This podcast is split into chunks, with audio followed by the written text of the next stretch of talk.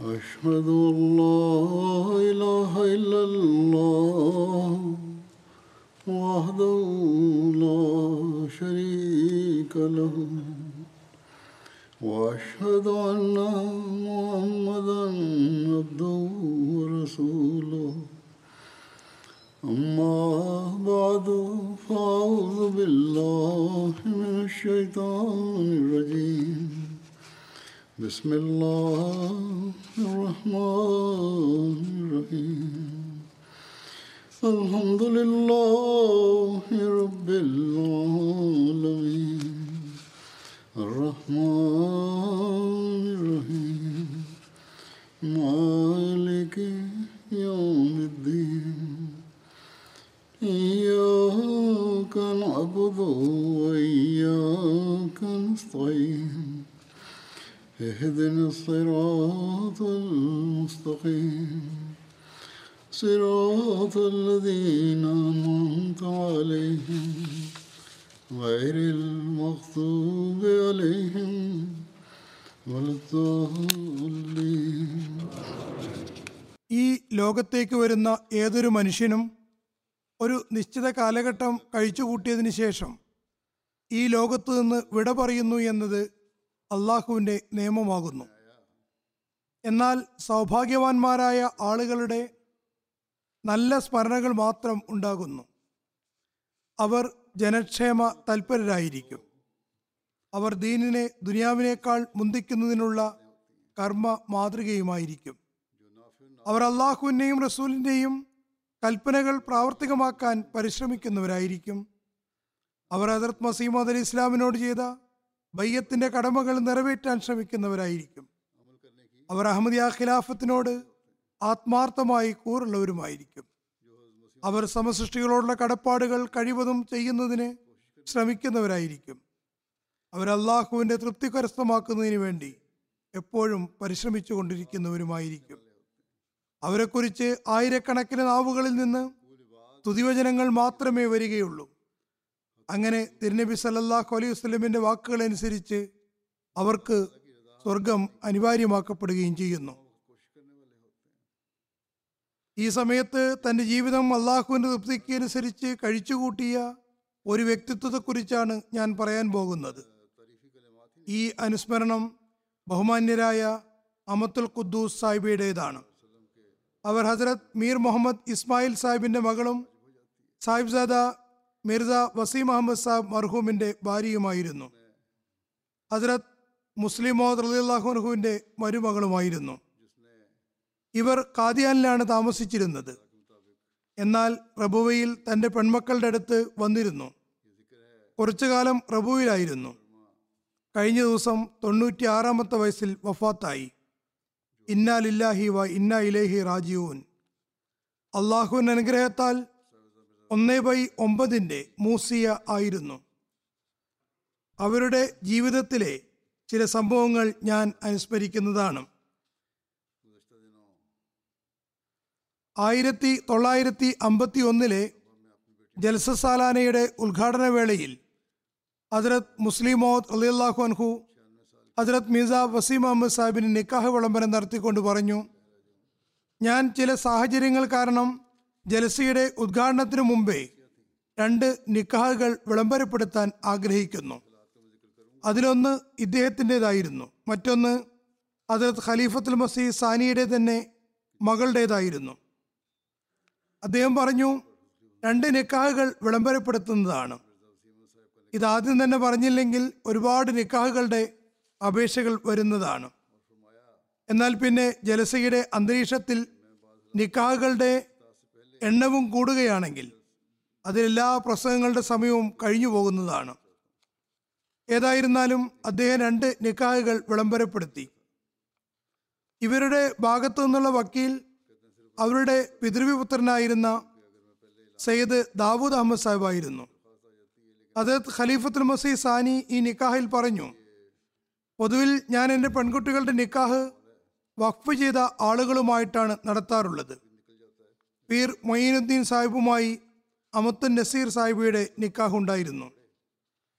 ഹസരത് ആപ്പാജാന്റെ വിവാഹം നടന്നപ്പോൾ ഹസരത് മീർ മുഹമ്മദ് ഇസ്മായിൽ സാഹിബിന്റെ ഭാര്യയുടെ അപേക്ഷ പ്രകാരം ഹസരത് ഖലീഫത്തുൽ മസീദ് സാനി വിവാഹ അവസരത്തിൽ പെൺകുട്ടിയുടെ ഭാഗത്തു നിന്നാണ് പങ്കെടുത്തത്.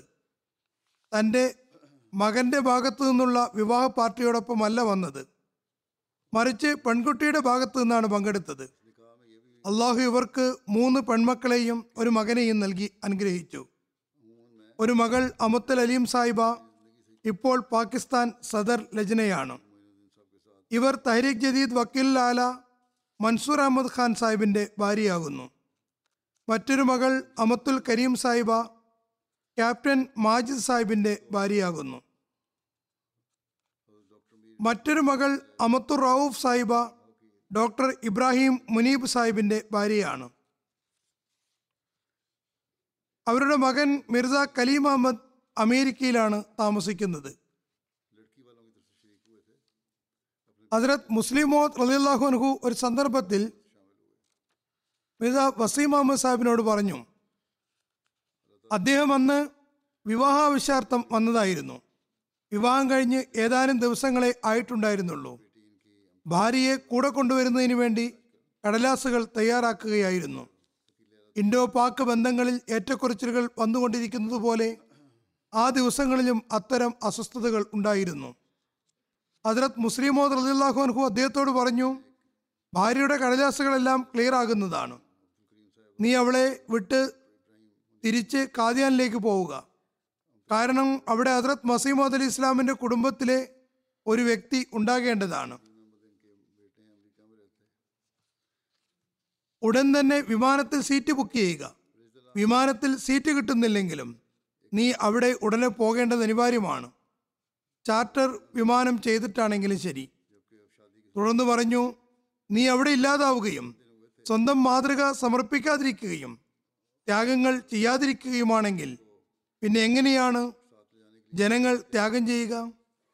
ഇത് മീത വസീം മുഹമ്മദ് സാഹിബിന്റെ ത്യാഗത്തെ പോലെ തന്നെ സാഹിബ്സാദി അമന്തുൽ ഖുദ്ദൂസ് സാഹിബിയുടെയും ത്യാഗമായിരുന്നു. എപ്പോഴാണ് കടലാസുകളെല്ലാം ശരിയാവുക എന്നറിയില്ലായിരുന്നു. അവസ്ഥകൾ കൂടുതൽ സങ്കീർണമാകുമോ എന്നും അറിയില്ല. പക്ഷേ കാലത്തിന്റെ ഖലീഫയുടെ കൽപ്പനയാണ്. അതുകൊണ്ട് അവർ വളരെ സന്തോഷപൂർവം തന്റെ ഭർത്താവിനെ യാത്രയാക്കി. ദീനിന് ദുനിയാവിനേക്കാൾ മുൻഗണന നൽകി. മിയാ വസീം അഹമ്മദ് സാഹിബിനെ യാത്രയാക്കുന്നതിന് വേണ്ടി ഹജ്രത് മുസ്ലിം മോദ് ലാഹോർ എയർപോർട്ടിൽ വന്നിരുന്നു.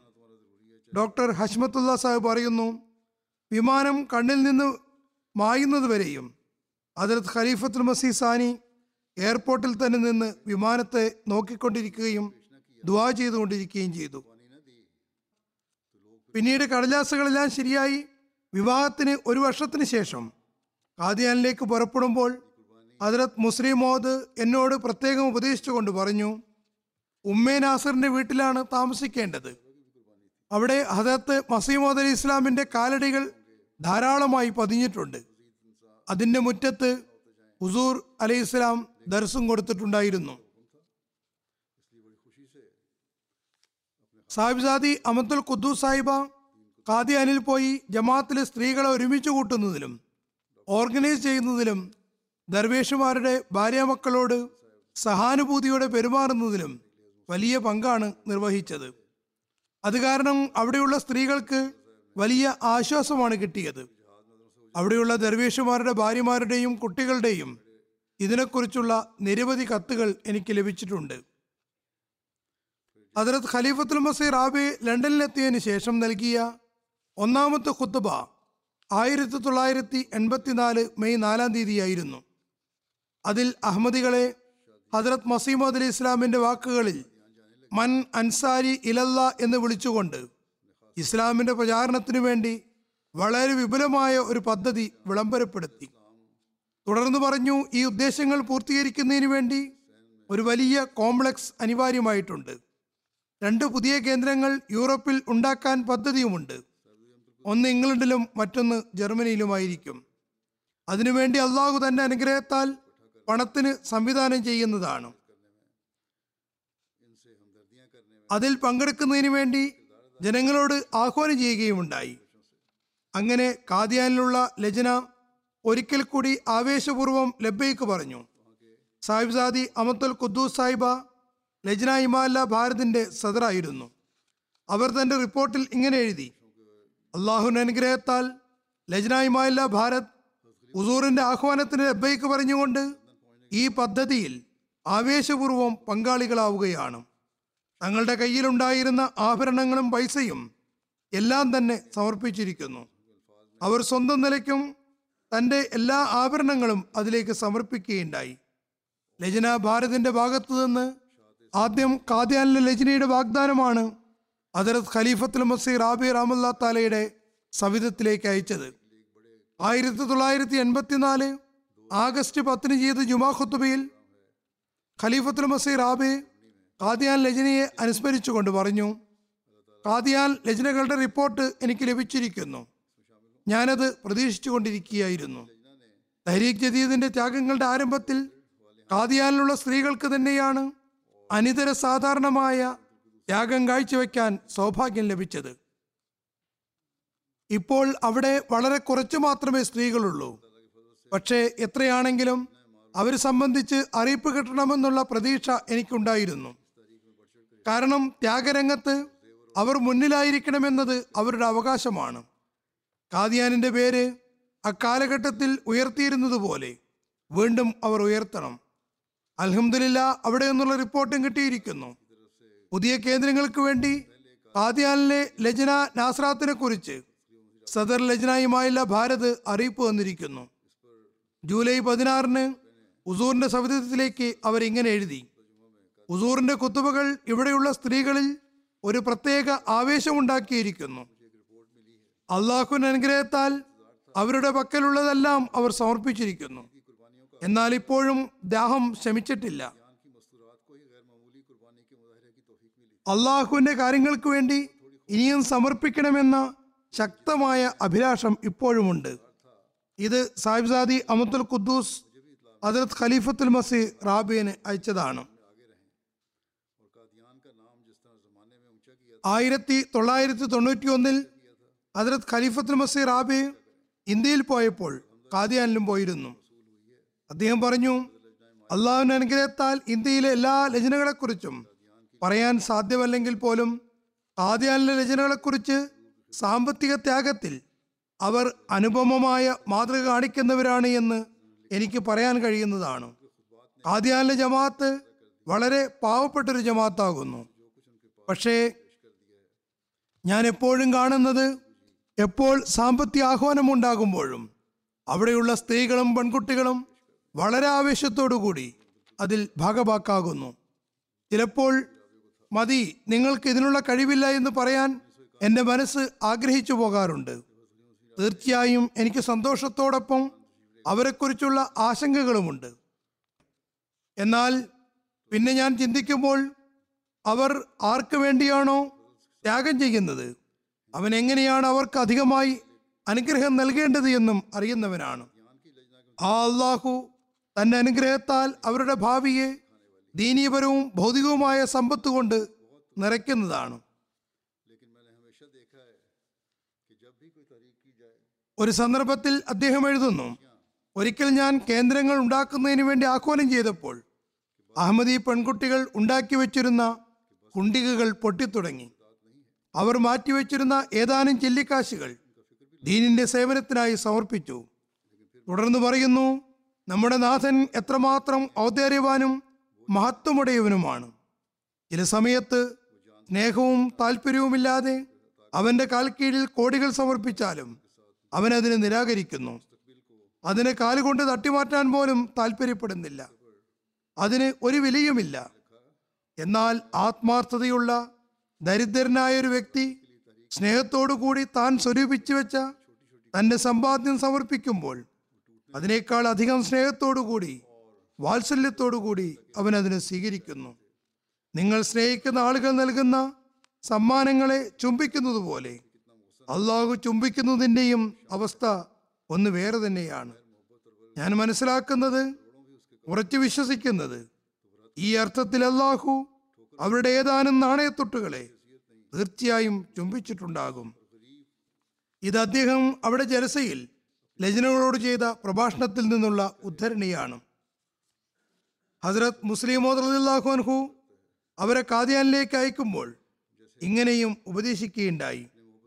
ജമാഅത്തിലെ ലജനകളെ സംഘടിപ്പിക്കുക.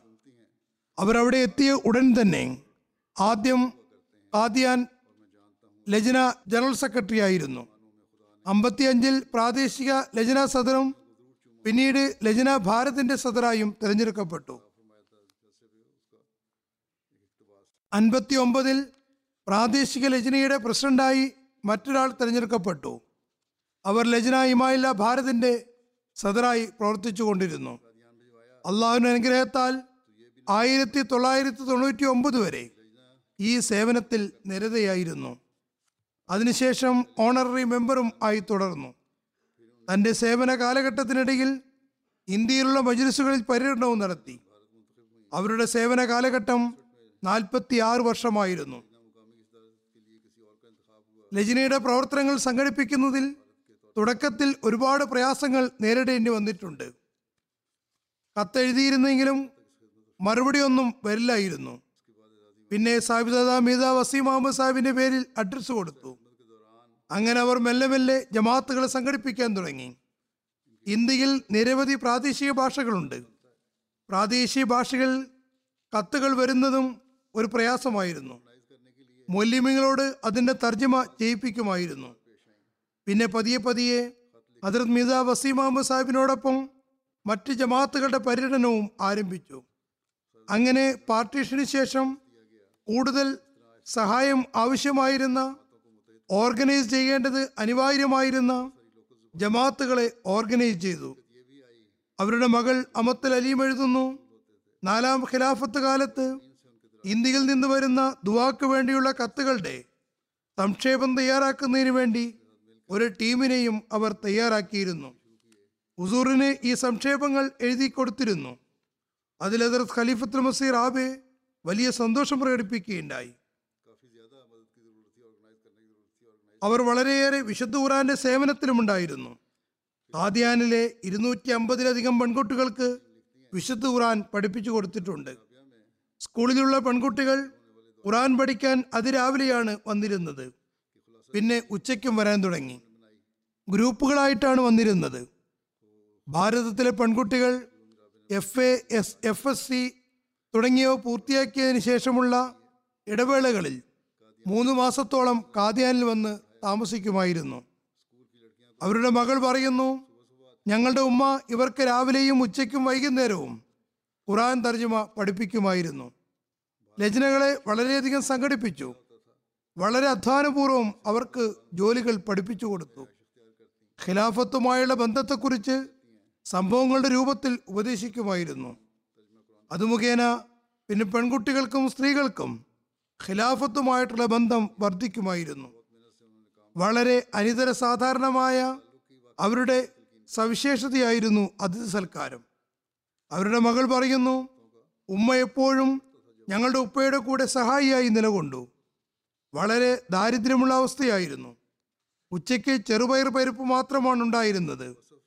ഉപ്പ പാലിനും തൈരിനും വേണ്ടി ഒരു എരുമയെ വളർത്തിയിരുന്നു. ഏതെങ്കിലും അതിഥി വന്നാൽ എന്ത് ഭക്ഷണമാണോ തയ്യാറായിട്ടുണ്ടായിരുന്നത്?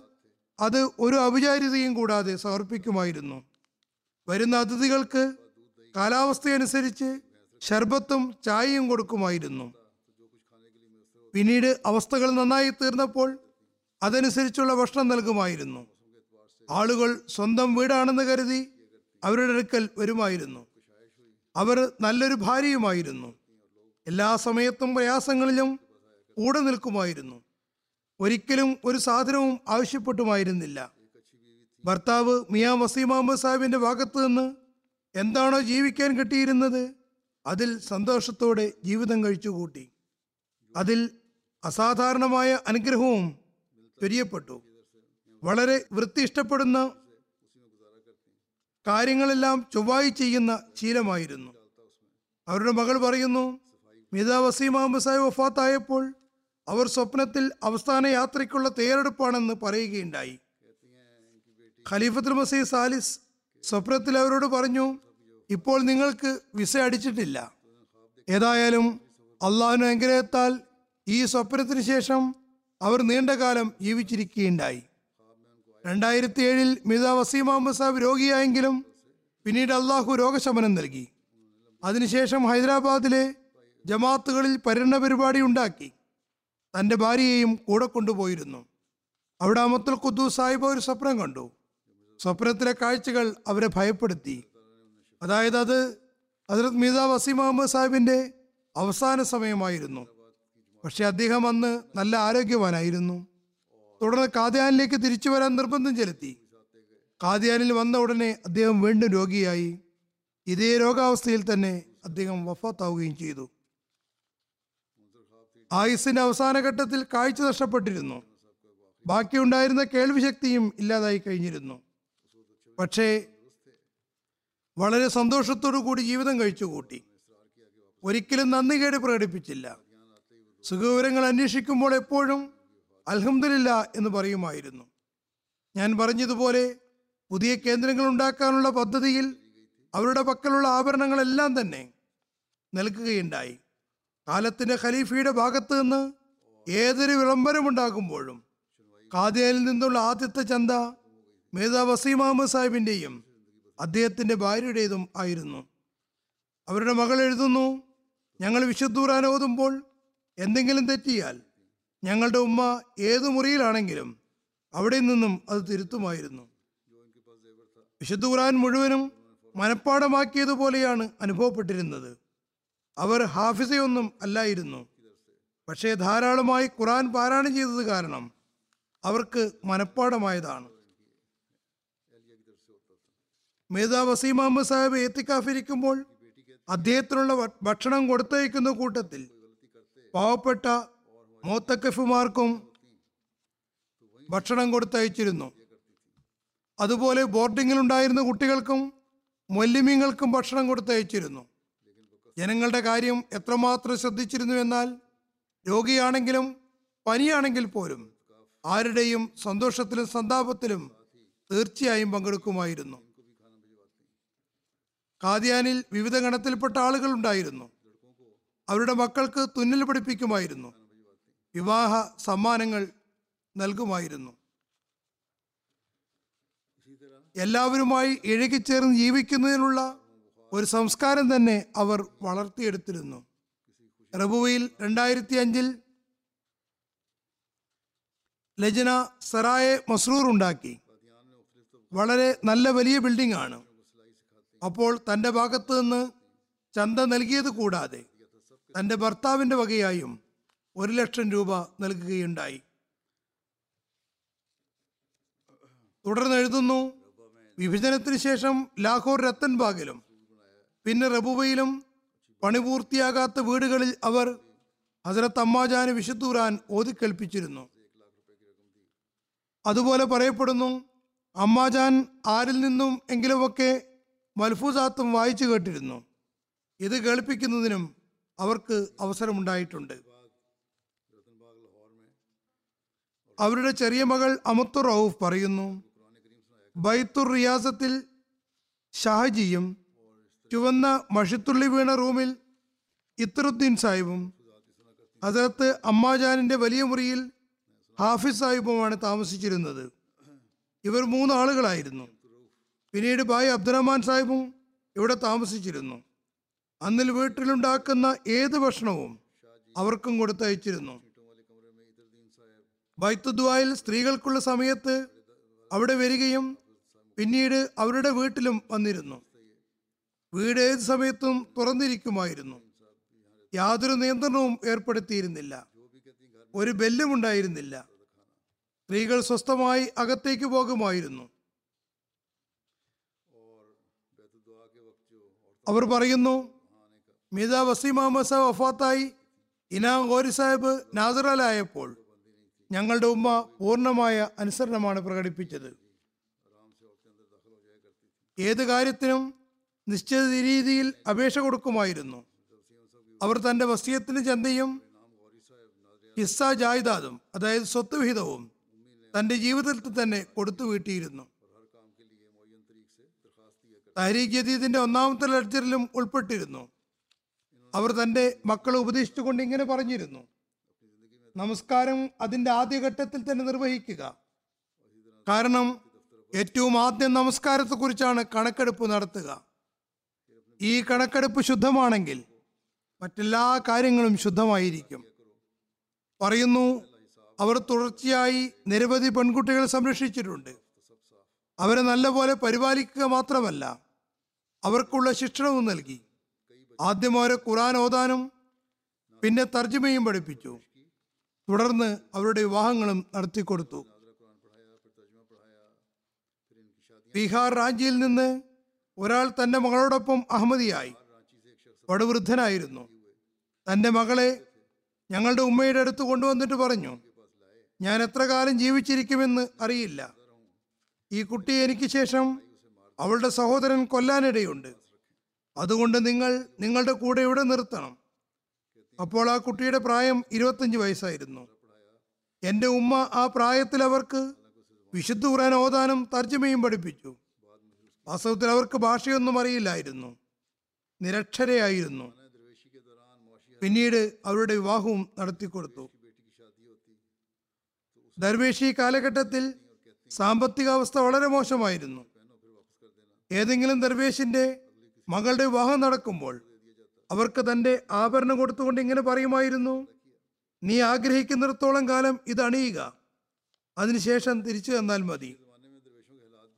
തുടർന്ന് പിന്നീട് മറ്റൊരു ദർവേശിന്റെ മകളുടെ വിവാഹം നടക്കുമ്പോൾ അത് അവർക്കും കൊടുക്കുമായിരുന്നു.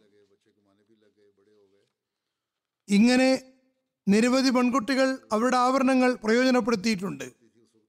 കാരണം തുടക്കത്തിൽ ദർവേശി കാലഘട്ടത്തിൽ ദർവേശികളുടെ അവസ്ഥ വലിയ മെച്ചമൊന്നും ഉള്ളതായിരുന്നില്ല. എന്നാൽ പിന്നീട് മക്കളെല്ലാം പുറത്തേക്ക് പോയി പൈസ വരാൻ തുടങ്ങി. മക്കൾ വലുതായി സമ്പാദിക്കാൻ തുടങ്ങിയപ്പോൾ എന്തെങ്കിലുമൊക്കെ മിച്ചം വരാൻ തുടങ്ങി. അക്കാലഘട്ടത്തിൽ അവർ തങ്ങളുടെ വീടുകൾ സുരക്ഷിതമല്ലെന്ന് മനസ്സിലാക്കിയതുകൊണ്ട് ആപ്പാജാന്റെ അടുക്കലാണ് അമാനത്തുകൾ കൊണ്ടുവന്നു വെച്ചിരുന്നത്. മകൾ പറയുന്നു ഞങ്ങളുടെ ഉമ്മ അലമാരിയിൽ എല്ലാ അമാനത്തുകളും എടുത്തു വെച്ചിരുന്നു. ചിലരുടേത് ആഭരണമായിരിക്കും ചിലരുടെ പൈസകളായിരിക്കും. നിരവധി അമാനത്തുകൾ വെച്ചതായി ഞാൻ കണ്ടിട്ടുണ്ട്.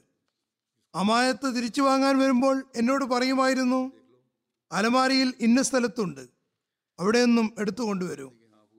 അത് തിരിച്ചു കൊടുക്കുമ്പോൾ അത് വാങ്ങാൻ വരുന്നവരോട് തന്റെ മുന്നിൽ തന്നെ അത് തുറന്ന് തങ്ങളുടെ എല്ലാ സാധനങ്ങളും ഉണ്ടോ എന്ന് നോക്കുക എന്നും പറയുമായിരുന്നു.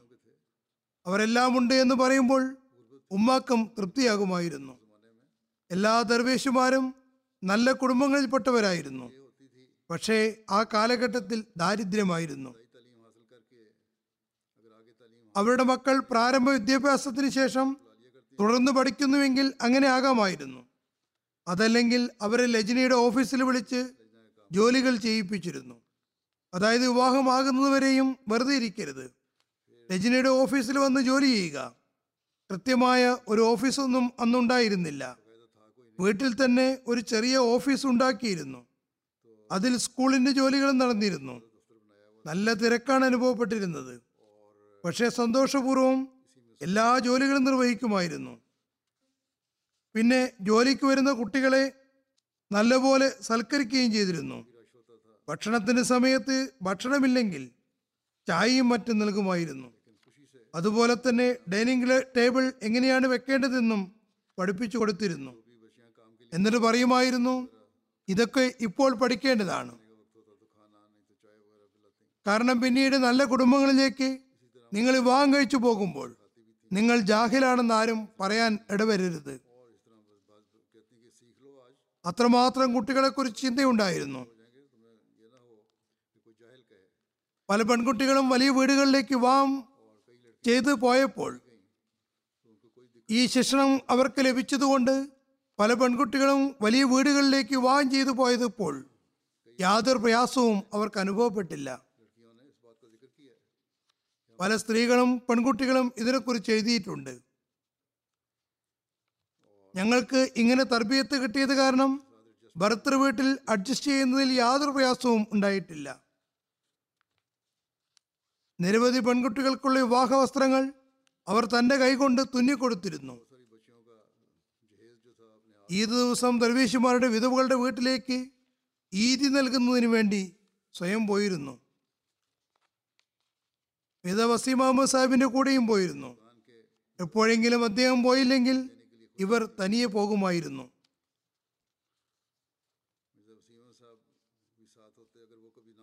റബുയിൽ ആരോ വലിയ ബംഗ്ലാവ് ഉണ്ടാക്കിയെന്ന് എന്റെ ഉമ്മയോട് പറഞ്ഞപ്പോൾ എന്റെ ഉമ്മ അവരോട് പറഞ്ഞു ഞാൻ അള്ളാഹുവിനോട് ഒരു കാര്യം പറഞ്ഞിട്ടുണ്ട്. എനിക്ക് ഈ അനുഗ്രഹീതമായ വീട് കിട്ടിയിരിക്കുന്നു. അതായത് ഇവിടെ കാദ്യാനിൽ താമസിക്കാൻ ഭാഗ്യം ലഭിച്ചു. ഇവിടെ ഖലീഫ സാനിയുടെ മരുമകളായി വന്നിരിക്കുകയാണ്. എനിക്കത് തന്നെ ധാരാളമാണ്. പക്ഷെ എനിക്ക് സ്വർഗത്തിൽ തീർച്ചയായും നീ വലിയൊരു ബംഗ്ലാവ് നൽകണമേ. ഇതാണ് ഒരു വിശ്വാസിയുടെ പ്രൗഢി. ഭൗതിക വസ്തുക്കളോടുള്ള വിരക്തിയും. ഹജറത് മീർ മുഹമ്മദ് ഇസ്മായിൽ സാഹിബിനെ കുറിച്ച് അവർ എഴുതുന്നു.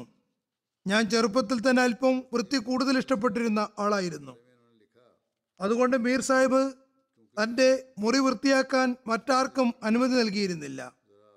ഞാൻ മാത്രമാണ് പോയിരുന്നത്.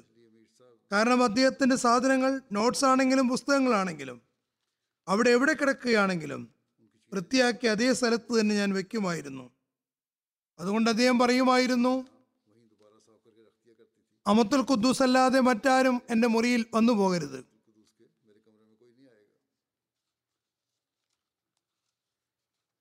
പത്താം ക്ലാസ് കഴിഞ്ഞു വരുന്ന കുട്ടികളോട് വിശുദ്ധൂരാൻ പഠിക്കാൻ തുടങ്ങിയെന്ന് ചോദിക്കുമായിരുന്നു. ചില കുട്ടികൾ അബ്ദുറഹ്മാൻ ജഡ് സാഹിബിൽ നിന്നും ഖുറാൻ പഠിച്ചിരുന്നു. പത്താം ക്ലാസ് പാസ്സായ കുട്ടികൾ ഞങ്ങളുടെ ഉമ്മയുടെ അടുക്കൽ വന്ന് തർജമ പഠിക്കുമായിരുന്നു. ഒരേ സമയം മൂന്ന് ക്ലാസ്സുകൾ നടന്നിരുന്നു. മൂന്ന് വർഷത്തിനുള്ളിൽ ഖുറാൻ തർജമ മുഴുവനും പഠിപ്പിക്കുമായിരുന്നു. അതോടൊപ്പം ഗ്രാമറും പറഞ്ഞു കൊടുത്തിരുന്നു.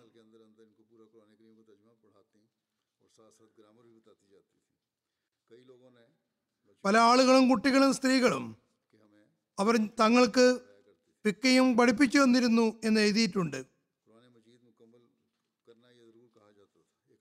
വിശുദ്ധ പൂർത്തിയാക്കേണ്ടത് അനിവാര്യമാണെന്നും പറയുമായിരുന്നു. ഒരു കുട്ടിയും തന്റെ അടുക്കൽ വന്ന് ഖുറാൻ പൂർത്തിയാകാതെ പോകരുത് എന്ന കാര്യത്തിൽ പ്രത്യേക താല്പര്യം കാണിക്കുമായിരുന്നു. തഹജു നമസ്കാരത്തിലും വളരെ ശുഷ്കാന്തി കാണിച്ചിരുന്നു. അവസാന രോഗാവസ്ഥയിലും രോഗം അധികരിച്ചപ്പോഴും തഹജീദിനു വേണ്ടി തന്നെ വിളിക്കണമെന്ന ആഗ്രഹമായിരുന്നു ഉണ്ടായിരുന്നത്. നോമ്പെടുക്കാൻ കഴിയുന്നിടത്തോളം കാലം നോമ്പെടുത്തിരുന്നു. കാദ്യാനിൽ തറാവിഹീന കൃത്യമായി മസ്ജിദിൽ പോകുമായിരുന്നു. മറ്റു ദിവസങ്ങളിൽ വീട്ടിൽ തന്നെയാണ് നമസ്കാരം അനുഷ്ഠിച്ചിരുന്നത്. പക്ഷേ റമദാനിൽ പ്രത്യേകമായും നമസ്കാരങ്ങൾക്ക് വേണ്ടി മസ്ജിദിൽ പോകുമായിരുന്നു. ഖിലാഫത്തുമായി അസാധാരണ സ്നേഹമുണ്ടായിരുന്നു.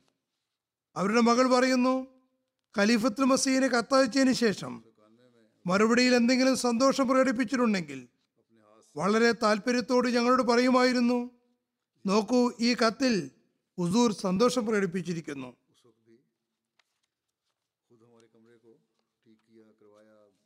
ആയിരത്തി തൊള്ളായിരത്തി തൊണ്ണൂറ്റി ഒന്നിൽ അതിർത്ത് ഖലീഫത്തുൽ മസീർ ആബിന്റെ പര്യടനമുണ്ടായപ്പോൾ അവർ സ്വന്തം കൈകൾ കൊണ്ട് തന്നെ മുഴുവൻ മുറിയും വീടും വൃത്തിയാക്കി. അതുപോലെ രണ്ടായിരത്തി അഞ്ചിൽ ഞാൻ പര്യടനത്തിന് പോയപ്പോൾ അവർ സ്വയം ഞങ്ങളുടെ മുറി തയ്യാറാക്കുകയും കട്ടിലും കിടക്കുകയും മറ്റും വിരിക്കുകയും ചെയ്തു. ഒരു ആത്മാർത്ഥതയോടും കൂറോടും കൂടി എല്ലാം ചെയ്തിരുന്നു. ഞങ്ങൾക്കുള്ള ഭക്ഷണം വേറെ തന്നെ ഉണ്ടാക്കാമെന്ന് ഞാൻ പറഞ്ഞിരുന്നുവെങ്കിലും അവർ നിർബന്ധപൂർവം പറഞ്ഞു ഒരു ഭക്ഷണം എല്ലാ ദിവസവും ഞങ്ങളുടെ ഭാഗത്തു നിന്ന് വരുന്നതാണ്. അങ്ങനെ ഒരു ഡിഷ് അയച്ചു കൊണ്ടിരുന്നു. വളരെ ശ്രദ്ധയോടുകൂടി അവർ പാകം ചെയ്തിരുന്നു. മകൾ പറയുന്നു ഞങ്ങളുടെ ഉപ്പ വഫാത്തായപ്പോൾ ഉമ്മ നമസ്കരിച്ച് കരയുകയായിരുന്നു. ഹജറത് മസീം അലി ഇസ്ലാം വഫാത്തായപ്പോൾ ഹജറത്ത് അമ്മാജാൻ പറഞ്ഞ അതേ വാക്കുകൾ തന്നെയാണ് അവരും പറഞ്ഞിരുന്നത്. നാഥ ഇദ്ദേഹം ഞങ്ങളെ വിട്ടുപോവുകയാണ്. പക്ഷേ നീ ഞങ്ങളെ ഒഴിവാക്കരുതേ. മകൾ തുടരുന്നു. ഞാൻ കണ്ടതും എന്റെ ഉറച്ച വിശ്വാസവും പ്രസ്തുതകൾ സ്വീകരിക്കപ്പെട്ടു എന്നാണ്. കാരണം എല്ലാ പെൺമക്കളും വിവാഹം കഴിഞ്ഞ് പാകിസ്ഥാനിലേക്ക് വന്നിരുന്നു. എന്നാൽ ഇതിനുശേഷം മൾട്ടിപ്പിൾ വിസ കിട്ടുകയും അങ്ങനെ അവർക്ക് വന്നുപോയിക്കൊണ്ടിരിക്കാൻ കഴിയുകയും ചെയ്തു. ഇവർക്കൊരിക്കലും ഒറ്റപ്പെട്ടു എന്ന തോന്നലും ഉണ്ടായില്ല പെൺമക്കൾ അവരുടെ അടുക്കൽ വന്നും പോയും കൊണ്ടിരുന്നു.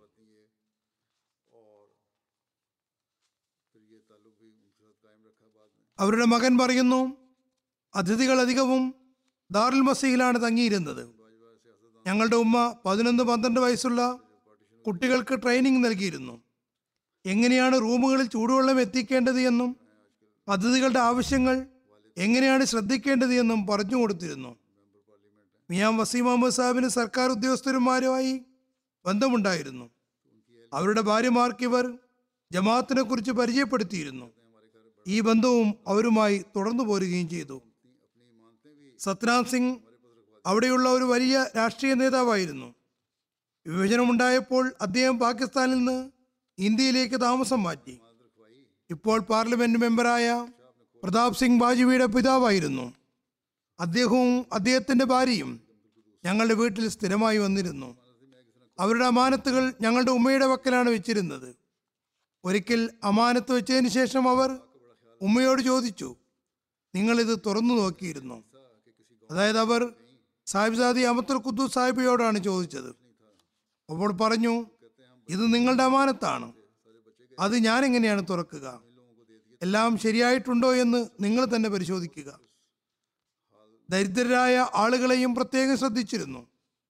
മകൻ പറയുന്നു ഒരിക്കൽ ഒറീസയിലെ ഒരു ഗ്രാമത്തിൽ പര്യടനത്തിന് പോയതായിരുന്നു.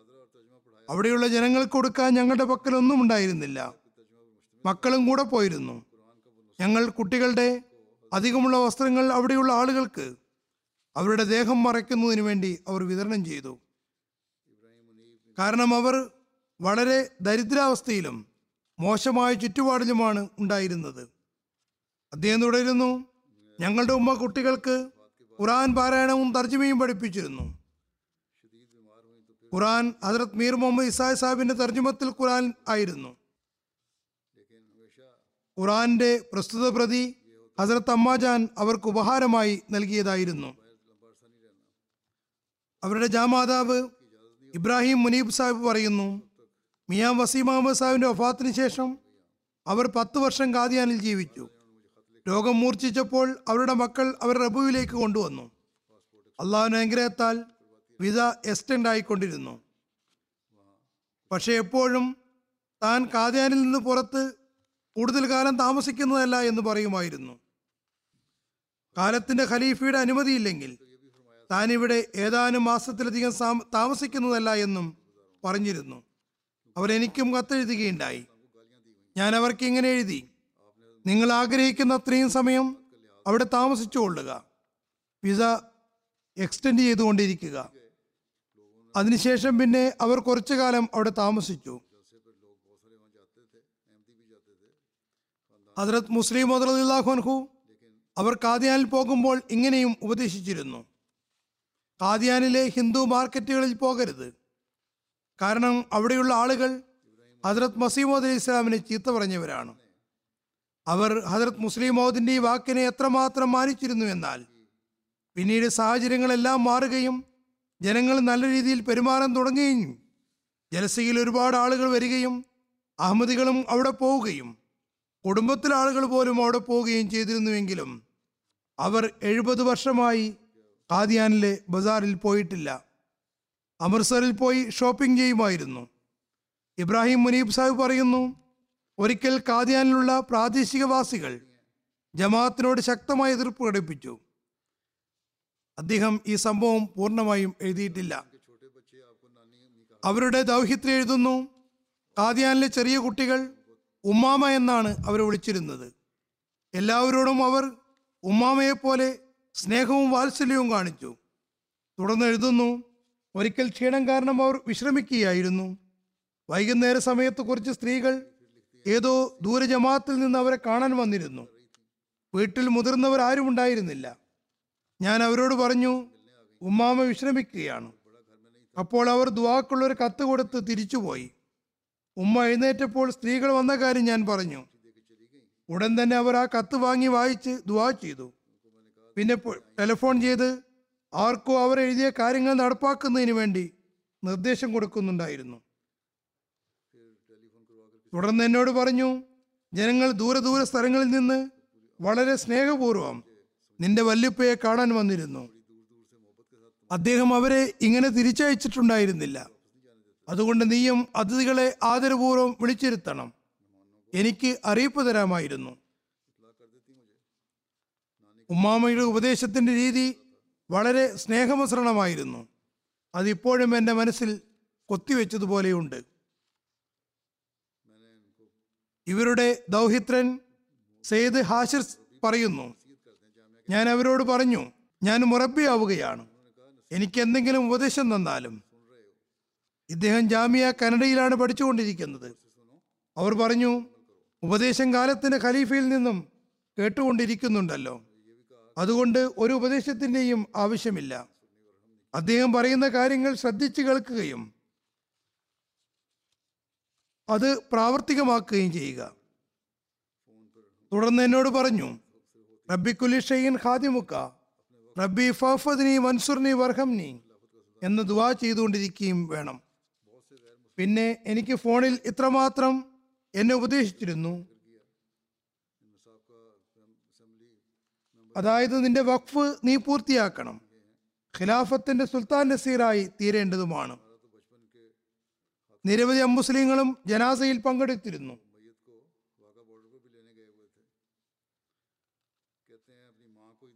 അവരെല്ലാവരും വളരെ ഭവ്യതയോടുകൂടി അവരെ അനുസ്മരിക്കുകയുണ്ടായി.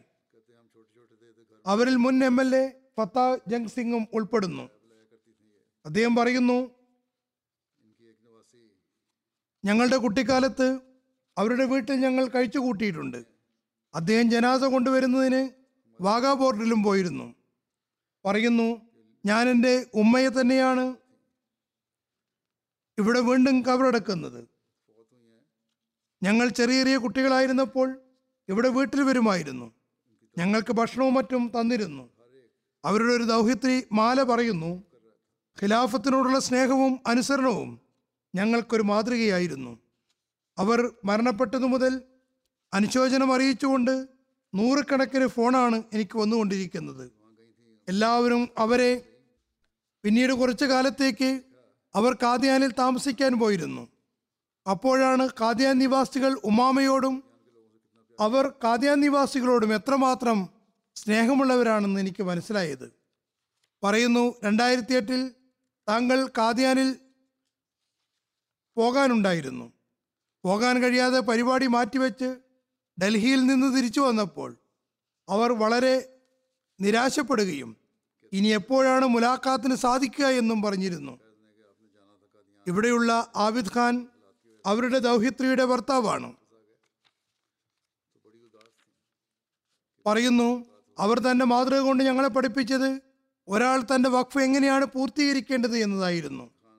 പൊതുവെ സൗമ്യ ഭാവമായിരുന്നു എങ്കിലും ഒരിക്കൽ അവർ ഉച്ചത്തിൽ സംസാരിക്കുന്നത് കണ്ടിട്ടുണ്ട്.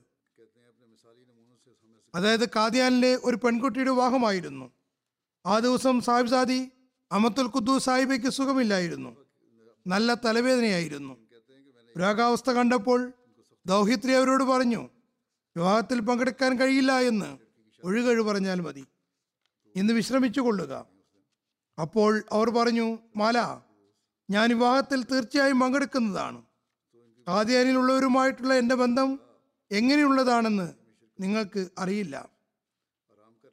ആദ്യാനിലെ ദർവേഷ് ഡോക്ടർ ബഷീർ അഹമ്മദ് സാബ് നാസറിന്റെ ഭാര്യ അക്കീല ഇഫ സാഹിബ് പറയുന്നു എപ്പോഴും ലജ്ന നാസ്ര സംവിധാനം മുഖേന ദർവേഷുമാരുടെ ഭാര്യമാർക്കും പെൺമക്കൾക്കും മാർഗനിർദ്ദേശങ്ങൾ നൽകിയിരുന്നു. വളരെ നല്ല രീതിയിൽ സംഘാടക കാര്യങ്ങൾ നിറവേറ്റുന്നതിൽ നിപുണയായിരുന്നു. അവരോടൊപ്പം ജോലി ചെയ്യുന്ന സമയത്ത് അവരുടെ സ്നേഹവും പിന്തുണയും ആദരവും ബഹുമാനവും അനുഭവിച്ചറിയാൻ കഴിഞ്ഞിരുന്നു. എല്ലാ പ്രവർത്തനങ്ങളും ഉത്തരവാദിത്തങ്ങളും അടുത്ത തലമുറയിലേക്ക് എത്തിക്കണമെന്നും അവർക്ക് വലിയ ആഗ്രഹമുണ്ടായിരുന്നു. വളരെ ആത്മവിശ്വാസവും സംഘാടക കഴിവുമുള്ള മഹിളയായിരുന്നു. ഏത് ജോലിയും വളരെ വൃത്തിയായി ചെയ്തിരുന്നു. ഞങ്ങൾക്ക് ഖുറാൻ തർജമ സഹിതം പഠിപ്പിച്ചിരുന്നു. ഫിക്കും പഠിപ്പിച്ചിരുന്നു. അവരുടെ ശിക്ഷണം ലഭിച്ച യുവതികൾ ജമാഅത്തിന്റെ വിവിധ തലങ്ങളിൽ ജമാഅത്തി സേവനങ്ങളിൽ കർമ്മനിരതരാണ്. ദക്ഷിണ ഹൈദരാബാദിലെ ബുഷ്ര മുബാറക്ക സാഹിബ് പറയുന്നു ഞങ്ങൾക്ക് അവരുമായി വളരെ ആഴത്തിലുള്ള കുടുംബ സൗഹൃദമുണ്ടായിരുന്നു. ജലസയുടെ അവസരത്തിൽ അതിഥി സൽക്കാരത്തിന് പാതിരാത്രി വരെയും സ്വയം നിന്ന് അതിഥികളുടെ അന്നപാനീയങ്ങളും വിശ്രമകാര്യങ്ങളും ശ്രദ്ധിച്ചിരുന്നു. അവരിങ്ങനെ പറയുമായിരുന്നു ഇവർ ഞങ്ങളുടെ അതിഥികളല്ല മറിച്ച് ഹദർത്ത് മസീമദ് ഇസ്ലാമിന്റെ അതിഥികളാകുന്നു. അവരുടെ കാര്യങ്ങൾ ശ്രദ്ധിക്കേണ്ടത് അനിവാര്യമാണ്. വളരെ ചെറിയ ചെറിയ കാര്യങ്ങൾ പോലും അവർ ശ്രദ്ധിച്ചിരുന്നു. ഖാലിദ് അലാവുദ്ദീൻ സാഹിബിന്റെ ഭാര്യ സാജിദ തൻവീർ സാഹിബ് പറയുന്നു ഇന്ത്യയിലെ ലജനാംഗങ്ങൾക്ക് അവർ ഉമ്മയെപ്പോലെയായിരുന്നു ഒരു ഉമ്മ തന്റെ പാൽ കുടിക്കുന്ന കുട്ടിയെ വിരൽ പിടിച്ച് ജീവിതം പഠിപ്പിച്ചു കൊടുക്കുന്നത് പോലെ. അതിർ താപ്പാജാൻ എല്ലാ നിലയ്ക്കും ഞങ്ങളുടെ വിദ്യാഭ്യാസത്തിന്റെയും ശിക്ഷണത്തിന്റെയും കാര്യങ്ങൾ ശ്രദ്ധിച്ചു. ഇക്കാര്യത്തിൽ ഞങ്ങളും ഞങ്ങളുടെ തലമുറകളും എപ്പോഴും അവരോട് കടപ്പെട്ടവരായിരിക്കും. എനിക്ക് കാദ്യാനിൽ നിന്ന് നിരവധി സ്ത്രീകളുടെ കത്തുകൾ വന്നിട്ടുണ്ട്. അവരുമായി ഏതെങ്കിലും രീതിയിൽ ബന്ധമുണ്ടായിരുന്ന സ്ത്രീകളും കത്തയച്ചിട്ടുണ്ട്. അതുപോലെ തന്നെ കാദ്യാനിലെ പഴയകാല ആൺകുട്ടികളും അവർ തങ്ങളെ ഉമ്മയെപ്പോലെ പരിപാലിച്ചു എന്നും എഴുതിയിട്ടുണ്ട്. ഖിലാഫത്തുമായിട്ടുള്ള അവരുടെ ബന്ധത്തെക്കുറിച്ച് അവരുടെ മക്കളും എഴുതിയിട്ടുണ്ട്. ഞാൻ പറഞ്ഞതുപോലെ മറ്റ് സ്ത്രീകളും അതിനെക്കുറിച്ച് അനുസ്മരിച്ചിട്ടുണ്ട്.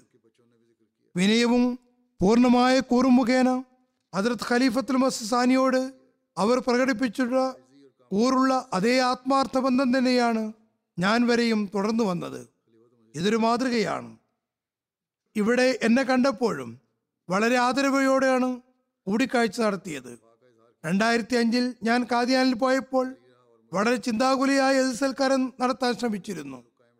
പിന്നെ എല്ലാ മുലാഖാത്തിലും സന്തോഷമുണ്ടായിരുന്നു. അത് അവരുടെ മുഖത്ത് പ്രകടമായിരുന്നു. രണ്ടായിരത്തി അഞ്ചിൽ ആരോഗ്യം മോശമായിരുന്നിട്ടും ഞാൻ തിരിച്ചു വരുമ്പോൾ കാദ്യാനിൽ നിന്ന് ഡൽഹി വരെയും എന്നെ അനുഗമിക്കുകയുണ്ടായി. അള്ളാഹു അവരുടെ സ്ഥാനങ്ങൾ ഉയർത്തുകയും അവരുടെ മക്കൾക്കും അവരുടെ നന്മകൾ തുറന്നു കൊണ്ടുപോകാൻ തോഫിക്ക് നൽകുകയും ചെയ്യുമാറാകട്ടെ. കാദ്യാനിലുള്ളവരോട് അവർ കാണിച്ച സ്നേഹം പോലെ തന്നെ അവിടെയുള്ളവർക്ക് പരസ്പരം സ്നേഹത്തോടെ കഴിയാനും അള്ളാഹു തോഫിക്ക് നൽകുമാറാകട്ടെ. ഇപ്പോൾ ഹജറത് മസീദ് ഇസ്ലാമിന്റെ കുടുംബവുമായി നേരിട്ട് രക്തബന്ധമുള്ള ആരും അവിടെയില്ല. അവിടേക്ക് ആരെങ്കിലും പോകുന്നതിന് സാഹചര്യങ്ങൾ അള്ളാഹു അനുകൂലമാക്കി തീർക്കുമാറാകട്ടെ. അള്ളാഹു മർഹൂമയുടെ പദവികൾ ഉയർത്തുമാറാകട്ടെ. ഒരു ജനാസ ഹാസിറുമുണ്ട് ജനാസ വന്നിട്ടില്ലേ? ഇത് യു കെയിലെ മുഹമ്മദ് അർഷദ് അഹമ്മദി സാഹിബിന്റേതാണ്. ഇദ്ദേഹം കഴിഞ്ഞ ദിവസം എഴുപത്തി ഒന്നാമത്തെ വയസ്സിൽ വഫാത്തായി. ഇന്നാലില്ലാഹി വൈനാലി രാജുവിൻ യൂസുഫ് അഹമ്മദി സാഹിബിന്റെ മകനായിരുന്നു. ഹദ്രത് മസീമദ് ഇസ്ലാമിന്റെ കയ്യിലാണ് ഇദ്ദേഹം ബയ്യത്ത് ചെയ്തത്. ഇദ്ദേഹത്തിന്റെ പുത്രനോ പോത്രനോ ആയിരുന്നു. ഏതായിരുന്നാലും യൂസുഫ് അഹമ്മദി സാഹിബ് മസീമദ് അലി ഇസ്ലാമിന്റെ കയ്യിൽ ബയ്യത്ത് ചെയ്തു. അദ്ദേഹത്തിന്റെ കുടുംബത്തിൽപ്പെട്ട ആളാണ്. പതിനഞ്ചാമത്തെ വയസ്സിൽ നെഹ്റോബിയിൽ നിന്ന് യു കെയിലേക്ക് വന്നു. ഇദ്ദേഹം അമത്തുൽ ബസീർ സാഹിബിയെയാണ് വിവാഹം കഴിച്ചത്. അതത് ഖലീഫ സലാഹുദ്ദീൻ സാഹിബിന്റെ മകളും അതത് മസീദ് സാബിയായിരുന്ന ഹജരത് ഡോക്ടർ ഖലീഫ റഷീദ്ദീൻ സാഹിബിന്റെ പൗത്രിയുമാണ്. പരേതൻ അള്ളാഹുവിന്റെ അനുഗ്രഹത്താൽ മൂസിയായിരുന്നു. സന്തപ്ത കുടുംബത്തിൽ ഭാര്യയെ കൂടാതെ രണ്ട് ആൺമക്കളും ഒരു മകളുമുണ്ട്. ഖിലാഫത്തുമായി വളരെ അടിയുറച്ച ബന്ധമായിരുന്നു. ഇദ്ദേഹം താമസിച്ച സ്ഥലങ്ങളിലെല്ലാം വിവിധ രീതിയിൽ ജമാഅത്തി സേവനത്തിൽ നിരതനായിരുന്നു. ഖുദ്ദാമലാമതയിൽ മൊഹത്തിമം എന്ന നിലയിൽ പ്രവർത്തിച്ചിട്ടുണ്ട്. ഇരുപത് വർഷത്തിലധികമായി ബ്രിട്ടൻ ജമാഅത്തിൽ നാഷണൽ ഇഷാദ് സെക്രട്ടറിയായി സേവനം ചെയ്യാൻ തോഫിക്ക് ലഭിച്ചിട്ടുണ്ട്. വിജ്ഞാന കുതികയായിരുന്നു സൽമാൻ റുഷിദി റസൂൽ തിരുമേനി സല്ലാ അലുസ്ലമിനെ അധിക്ഷേപിച്ചുകൊണ്ട് ഗ്രന്ഥം എഴുതിയപ്പോൾ ഹജറത്ത് ഖലീഫത്ത് മസീർ ആബി റഹ്മല്ലാ താലയുടെ നിർദ്ദേശവും മാർഗദർശനവും അനുസരിച്ച് അതിന് മറുപടി നൽകിക്കൊണ്ട് ഗ്രന്ഥം എഴുതാൻ ഇദ്ദേഹത്തിന് തോഫീക്ക് ലഭിച്ചിട്ടുണ്ട്. നമസ്കാരം കൃത്യനിഷ്ഠയായി അനുഷ്ഠിച്ചിരുന്നു.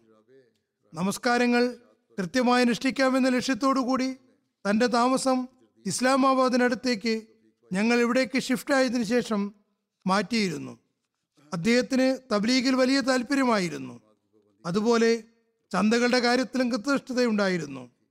എല്ലാവരുമായും സ്നേഹത്തോടെ പെരുമാറുകയും നല്ല രീതിയിൽ സംസാരിക്കുകയും ഖിലാഫത്തുമായി ആഴത്തിൽ ബന്ധമുള്ള ആത്മാർത്ഥതയുള്ള വ്യക്തിത്വവുമായിരുന്നു. ഒരിക്കൽ അതത് ഖലീഫത്തുൽ മസീർ ആബി റഹ്മല്ലാ താല അദ്ദേഹത്തെക്കുറിച്ച് ഇങ്ങനെ പറഞ്ഞു അർഷദ് അഹമ്മദി സാഹിബിനെ ഞാൻ എപ്പോഴും എത്രമാത്രം അനുസരണമുള്ള ആളായി കണ്ടു എന്നാൽ അത്തരം മാതൃകകൾ വളരെ അപൂർവമായി കാണപ്പെടുകയുള്ളൂ. ഞാൻ എന്തു പറഞ്ഞാലും ഉടൻ തന്നെ അംഗീകരിക്കുകയും ചെയ്തിരുന്നു. ഈ കാരണം കൊണ്ട് ഞാൻ അദ്ദേഹത്തെയും അദ്ദേഹത്തിന്റെ കുടുംബത്തെയും വളരെയധികം വിലമതിക്കുന്നു. വാസ്തവത്തിൽ ഖിലാഫത്തിനുള്ള അനുസരണം അദ്ദേഹം നിലനിർത്തുകയുണ്ടായി. ഞാനും അദ്ദേഹത്തെ വിനയാന്യതനും ഖിലാഫത്തിനനുസരിക്കുന്ന ആളുമായിട്ടാണ് കണ്ടിട്ടുള്ളത്. ജമാഅത്തിന്റെ അന്തസ്സിന് എപ്പോഴും മുൻഗണന നൽകിയിരുന്നു. അള്ളാഹു അദ്ദേഹത്തോട് കരുണയോടെയും ഓർമ്മയോടെയും വർത്തിക്കുമാറാകട്ടെ. അദ്ദേഹത്തിന്റെ മക്കൾക്കും അദ്ദേഹത്തിന്റെ നന്മകൾ തുറന്നു കൊണ്ടുപോകാൻ തോഫിക്ക് നൽകുമാറാകട്ടെ. അദ്ദേഹത്തിന്റെ ഒരു മകൻ ജീവിതം വഖഫ് ചെയ്ത ആളാണ്. അടുത്തത് ഒരു ജനാസ ഗായിബാണ്. ഇത് അഹമ്മദ് ജമാൽ സാഹിബിന്റെതാണ് ഇദ്ദേഹം ആഫ്രിക്കൻ അമേരിക്കൻ വംശജനാണ്. അമേരിക്കയിലാണ് താമസിച്ചിരുന്നത്. കഴിഞ്ഞ ദിവസം തൊണ്ണൂറ്റി രണ്ടാമത്തെ വയസ്സിൽ വഫാത്തായി. ഇന്നാലില്ലാഹി വൈനാലി റാജുവിൻ ആയിരത്തി തൊള്ളായിരത്തി മുപ്പതിലാണ് ജനിച്ചത്. ആയിരത്തി തൊള്ളായിരത്തി അമ്പത്തി ഒന്നിൽ അതത് മുസ്ലിം മോദർഹുനുഹുവിന്റെ കയ്യിൽ ബയ്യത്ത് ചെയ്തു. ആയിരത്തി തൊള്ളായിരത്തി അമ്പത് അറുപത് കാലഘട്ടത്തിൽ അദ്ദേഹത്തിന് ചിക്കാഗോയിലെ മസ്ജിദ് സാദിഖിന് വേണ്ടി സാമ്പത്തിക ത്യാഗം ചെയ്യാൻ തോഫീക്ക് ലഭിച്ചിട്ടുണ്ട്. വളരെ വിനയാന്യതനും എല്ലാവരുമായി നല്ല രീതിയിൽ ഇടപഴകുന്ന വ്യക്തിത്വവുമായിരുന്നു. ജമാഅത്തിനോടും ഖിലാഫത്തിനോടും അഗാധമായ സ്നേഹവും ബന്ധവുമായിരുന്നു. എം ടി എ കാണുന്നതിന് വേണ്ടി ആദ്യം തന്റെ വീട്ടിൽ ഡിഷാനിന് സ്ഥാപിക്കുകയും പിന്നീട് ഓൺലൈൻ സംവിധാനവും ഏർപ്പെടുത്തി. കൃത്യമായി എന്റെ ഖുത്തുബകൾ കേൾക്കുമായിരുന്നു. അദ്ദേഹത്തെ കാണാൻ വരുന്നവരോട് ഖുത്തുബയെക്കുറിച്ച് സംസാരിക്കുമായിരുന്നു. അദ്ദേഹം ഖുത്തുബ കേൾക്കുക മാത്രമല്ല ചെയ്തിരുന്നത്. മറിച്ച് നോട്ട്സ് എടുത്ത് അതിനെക്കുറിച്ച് സംസാരിക്കുകയും ചെയ്യുമായിരുന്നു. മർഹൂം മസ്ജിദിൽ നിന്ന് തൊണ്ണൂറ് മൈൽ അകലെയാണ് താമസിച്ചിരുന്നത്. എന്നിട്ടും തന്റെ പ്രായവും ആരോഗ്യവും കണക്കാക്കാതെ കൃത്യമായി ജുമാ നമസ്കാരത്തിന് വന്നിരുന്നു. ചന്തകൾ കൃത്യമായി കൊടുത്തിരുന്നു. ഒരിക്കലും അദ്ദേഹത്തെ ഓർമ്മപ്പെടുത്തേണ്ടി വന്നിട്ടില്ല. മറ്റ് സാമ്പത്തിക പദ്ധതികളിലും ആവേശപൂർവം ഭാഗഭാക്കായിട്ടുണ്ടായിരുന്നു അദ്ദേഹത്തിന് ഒരു മകളുണ്ട്. പക്ഷേ ജമാത്തുമായി ബന്ധമില്ല. അള്ളാഹു അദ്ദേഹത്തോട് കരുണയോടെയും പൊറമയോടെയും വർത്തിക്കുമാറാകട്ടെ. അദ്ദേഹത്തിന്റെ ദുവാകൾ മകളുടെ കാര്യത്തിൽ സ്വീകരിക്കുകയും അവർക്ക് ജമാത്ത് സ്വീകരിക്കാൻ തോഫിക്ക് ലഭിക്കുകയും ചെയ്യുമാറാകട്ടെ. ഒരു ഹാജർ ജനാസയും രണ്ട് ഗായബ് ജനാസയുമാണ് ഉള്ളത്. ജുമാക്ക് ശേഷം ഞാൻ ഈ ജനാസകൾ നമസ്കരിക്കുന്നതാണ്